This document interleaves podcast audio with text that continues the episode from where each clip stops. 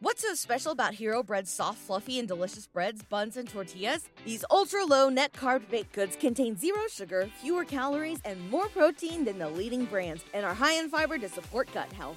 Shop now at hero.co. You're listening to Adam Carriker on the ticket on 937 The Ticket and theticketfm.com. Oh, welcome back, ladies and gentlemen, to Adam Carriker on the ticket. It's time for the people's segment. All right, so as always, send your questions, your comments, your concerns. Call or text 402 464 5685. We've got a couple sitting on deck before I get to those and any others that follow in. Real quick, I want to preview. All right, so I did predict Nebraska to beat Maryland earlier this week. I think it's going to be close. I think it's actually a legit intriguing game because of the game within the game, their passing game versus we're able to get after the quarterback. How does our pass defense react? They don't really want to run the ball. Can we make them one dimensional when we're on offense? Okay, they are able to get after the quarterback. They tend to force turnovers. Can we take care of the ball? Things of that nature. How does Nebraska bounce back from an ugly loss at Michigan State? Are they motivated? Do they want to fight? How badly do they want to go to a bowl game? How does the crowd in Lincoln react? I think it's going to be a really fun game, intriguing game, the game within the game to watch. I do have Nebraska narrowly winning, but let's look at some of the other big games from around the country. Number two, Michigan at number 10, Penn State. Now, there was a time when I was flying high on Penn State this year.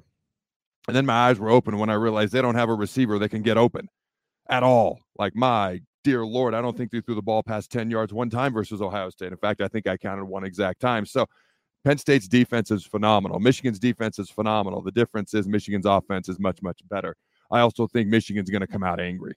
So Penn State has this game at home, but it is college football. You never know what can happen. All right. That stadium's going to be going crazy. I think Michigan wins by a couple of scores 21 7, something like that, if not worse. I think Penn State's defense will keep it interesting. All right. Number 18, Utah. Number five, Washington. Now, Washington, Washington's a nine and a half point favorite.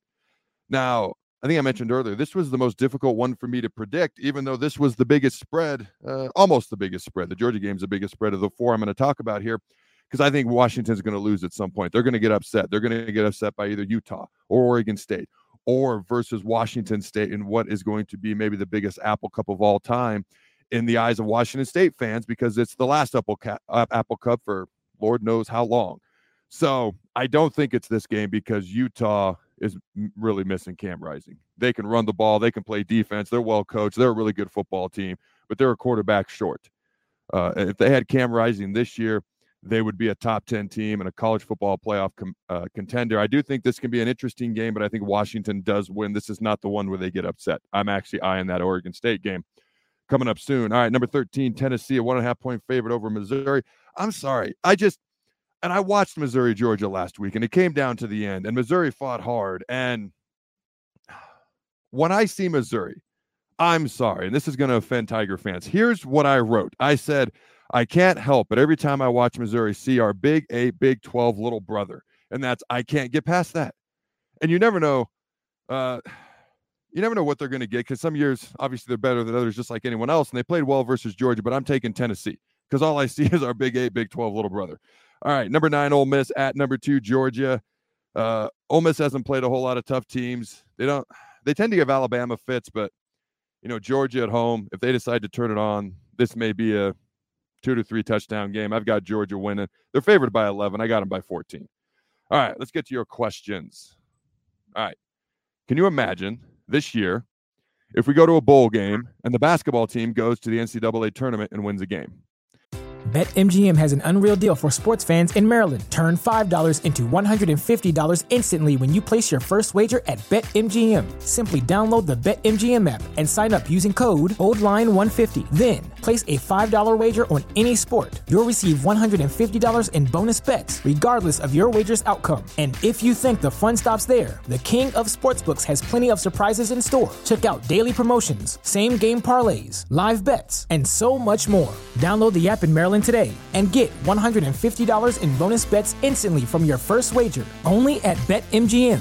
BetMGM and GameSense remind you to play responsibly. See BetMGM.com for terms. 21 plus only, Maryland only.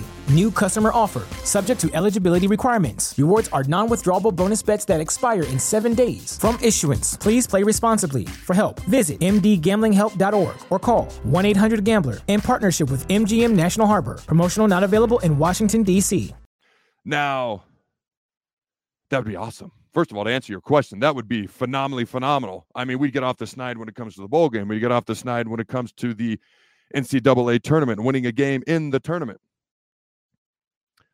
Kind of killed my case of the Fridays buzz. I asked Rico, I said, Are we the only Power Five basketball program not to win an NCAA tournament game? Because I just wanted to verify. He said, Yes.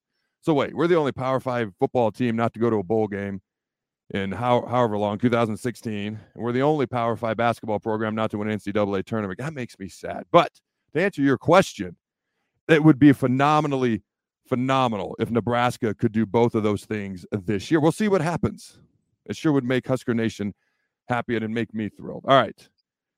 Next question. Do you think, and the person capitalized just J U S T, just making a bowl game? Hey, uh, attach your name to these if you find folks would like to, so I can read your name aloud when I'm reading your questions. Do you think that just making a bowl game would make this a successful season for Rhule and his staff? I have said since before the year making a bowl game is beyond reasonable. We do not have a incredibly tough schedule. We have not played a ton of teams with winning records. Uh, other than Michigan, have we played a team this year that has more talent than us?